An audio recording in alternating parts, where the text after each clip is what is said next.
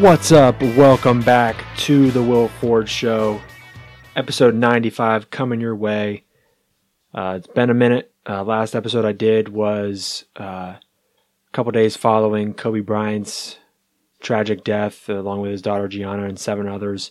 It was a very tough, rough episode, probably the roughest episode I've ever had to do, just in terms of the context of it, you know, what Kobe meant to me. But glad to be back here in my quote-unquote studio, in my room, and hopping on the mic. So let's hop into the show. I'm going to be breaking down the Houston Astros sign-stealing scandal that has swept the MLB and really the sports world over the last couple of weeks.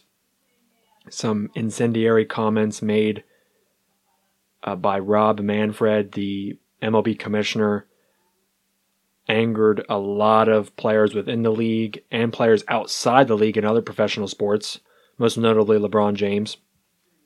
I'll give my thoughts on the Astros sign-stealing scandal, and I also want to talk about Joe Burrow, who is the projected number one pick for the Cincinnati Bengals, Heisman Trophy winner, national champion, quarterback for the LSU Tigers, with the NFL Draft coming up here in really about 2 months in April. There's some things I want to dive into about him and just in terms of some recent stories. But let's jump into the MLB sign-stealing scandal with the Houston Astros.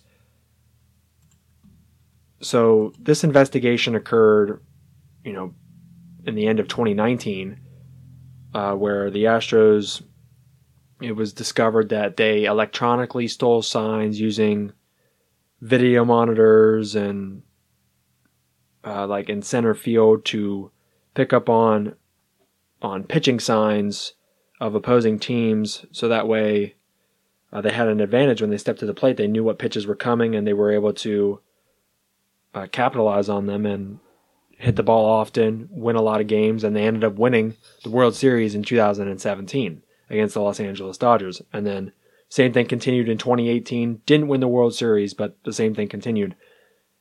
And so this was discovered. There was also a possibility that players were wired. They had earpieces, or you know, they received buzzes if certain pitches were coming. I think it was typically off speed is what they were looking for. And I don't know if the evidence found, if they found any evidence of buzzing or, you know, earpieces or anything like that. But the big one was just the banging on the trash cans. So if you heard a bang on a trash can, you knew an off-speed pitch was coming.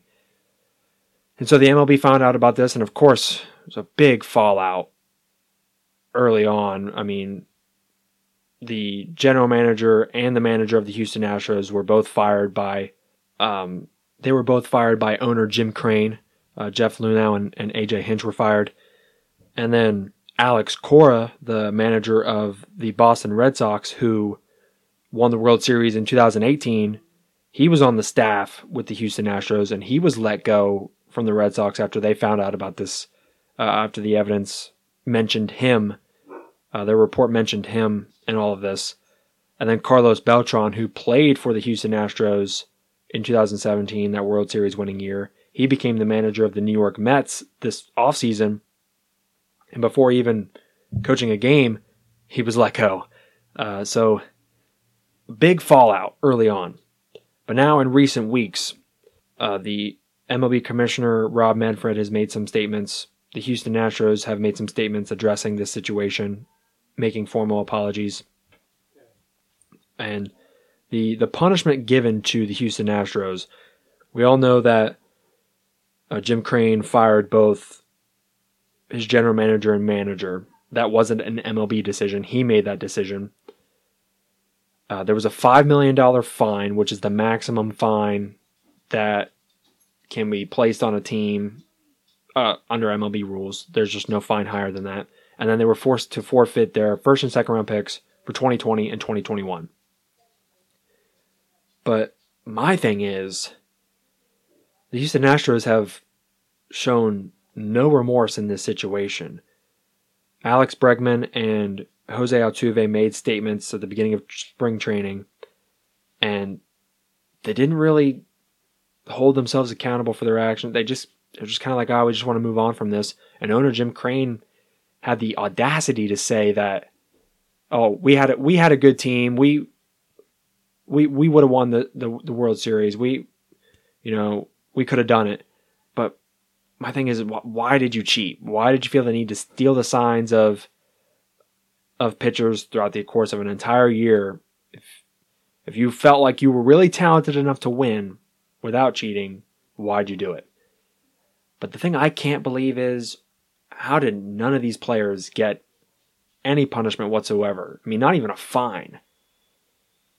So Jose Altuve, Bregman, Carlos Correa, I mean, heck, even the pitchers on the team. I mean, everybody knew about it. You're guilty by association. It doesn't matter if your play directly benefited from it.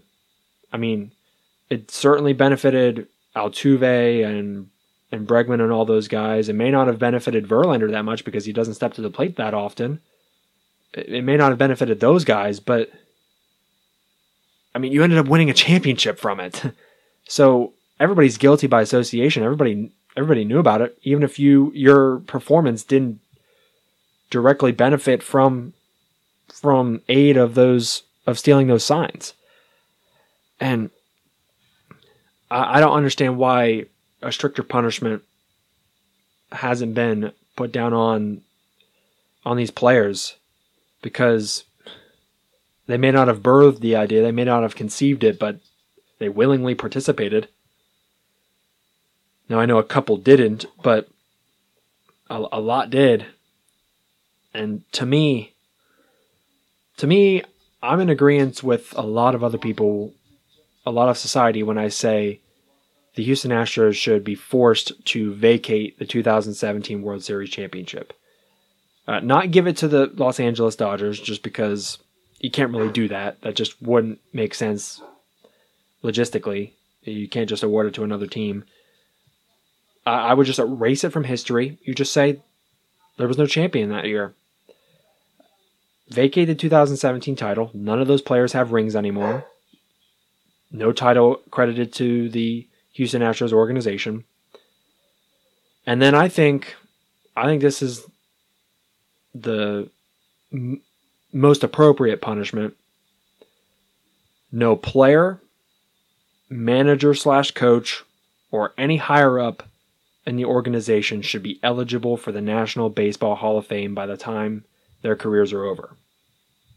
So legends like Justin Verlander won't get into the Hall of Fame. Garrett Cole, he's been a great pitcher. He just signed with the Yankees. He doesn't get into the Hall of Fame by the time his career is done. Jose Altuve, Alex Bregman, Carlos Beltran even. Carlos Beltran shouldn't be allowed in the National Baseball Hall of Fame. If you're not going to allow Pete Rose into the Hall of Fame for gambling during his playing career for the Cincinnati Reds, I believe he was gambling in the 1980s, or it might have been the 90s. Either or, if you're not gonna let him in because he gambled and bet on his team to win, and he bet money, and you're not gonna let him in, then you shouldn't let anyone from the Houston Astros organization who were a part of those 2017-2018 teams, no player, coach, or higher up in the organization should be eligible for the National Baseball Hall of Fame. I think it's cut and dry, clear, plain and simple, simple and plain, period, point blank. You can't allow them in. To me, there is no other appropriate punishment other than vacating the 2017 title, and then don't allow any of those players, coaches, or organizational people into the Hall of Fame. To me, it's just as simple as that. This is a disgraceful act. Cheating compromises the integrity of all sports. Cheating doesn't get you anywhere in life. It might benefit you in the short term, but when the cat gets let out of the bag, you better take off running, because you got a lot coming your way. And I find it unbelievable that the MLB didn't put down a punishment on these players, on at least some of them, that were directly benefiting from the use of these electronic sign stealing tactics. And Rob Manfred really hasn't handled the situation properly in the last week or so. He made reference to the championship trophy for the MLB as just a piece of metal, and basically just trying to undermine this whole situation and make it out to be not that big of a deal anymore. And of course, players are going to blow up, you know, on social media and things. Even LeBron James, the most influential athlete maybe in the world today for sure, and maybe in history, you even got him chiming in, and you know it's bad when he does. To me, this situation wasn't handled very well, especially in the last couple of weeks. And in my opinion, just to wrap this up, Houston Astros should be forced to vacate the 2017 World Series championship, erase it from history, no champion in the 2017 year, and then no player from either of those teams, no coach/manager from those teams, and no higher up in the organization should be eligible for the National Baseball Hall of Fame by the time their career is over. If Pete Rose doesn't get in, none of these people should get in. All right, that's enough of ranting for now. Let's move on to the NFL and specifically the NFL Draft. Joe Burrow, who's the projected number one pick out of LSU, predicted to go to Cincinnati. This situation is really interesting because I don't think Joe Burrow is the most talented quarterback in the draft. I think it's Tua Tagovailoa out of Alabama. But the injury concerns for Tua are really bothersome to me. And they're bothersome to a lot of teams. He's had several ankle injuries, knee problems, and now this hip issue that, you know, he's dealt with over the last several months. Having surgery on a fractured hip that's a big deal. I mean, he suffered the same injury that Bo Jackson did that ended his career. And unfortunately for Bo Jackson, who might be one of the greatest athletes of all time in terms of a multi-sport athlete, I mean, this put him on the shelf. So for Tua to quote-unquote have a full recovery from this, I mean, it's been said that he's going to recover well from this. I hope he does, but it's a big concern. So I understand why other quarterbacks are going to be possibly looked at more than him. And Burrow is a very talented guy. I think he's deserving of number one pick consideration. He's going to be the number one pick to the Cincinnati Bengals. The Bengals are already trying to shop Andy Dalton. But what I think's going to happen, and I'm fearful of this, I think Joe Burrow is going to pull an Eli Manning back in 2004 when he was drafted by the San Diego Chargers, number one overall, and then crybabied his way out and forced a trade to the New York Giants for Phillip Rivers. And I don't know. I just have this weird feeling he's going to do it. I've seen it come up in some recent articles, and man, that would just be really unfortunate. A kid from Ohio. He's from the Athens area. I would find it hard to believe that he wouldn't want to stay in Ohio, stay home, and play essentially for the hometown team. I know Cincinnati is a little further away. It's a bit far from Athens, but it's Ohio. And it would be a great story if he were to somehow stay in Ohio, being an Ohio kid, going to Ohio State, then transferring to LSU, winning the Heisman, and all of this stuff. Going to Cincinnati, I think, would be a great story. But the Cincinnati Bengals, I mean, let's face it, they're the number one pick for a reason. I mean, they're a rebuilding team. Andy Dalton is not a proficient quarterback anymore. And they need someone to build around for the future, and they need to move off of Dalton. And this is just a rebuilding team. There's nothing wrong organizationally. They're fine organizationally. I would prefer the Cincinnati Bengals over the Cleveland Browns any day of the week. I would much rather go to the Cincinnati Bengals. It may be a less talented team, but at least there is some stability, and structurally they're fine within the organization. There's no incompetence. I can't get the word out. Incompetency within that organization, I don't believe.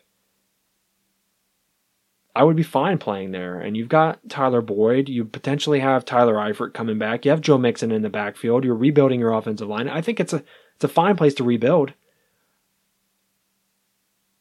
I don't know why I have this feeling, but I think Joe Burrow is going to try to pull an Eli Manning and go somewhere else where he has a better opportunity to win early on. And if I'm the Bengals, does that scare me a little bit?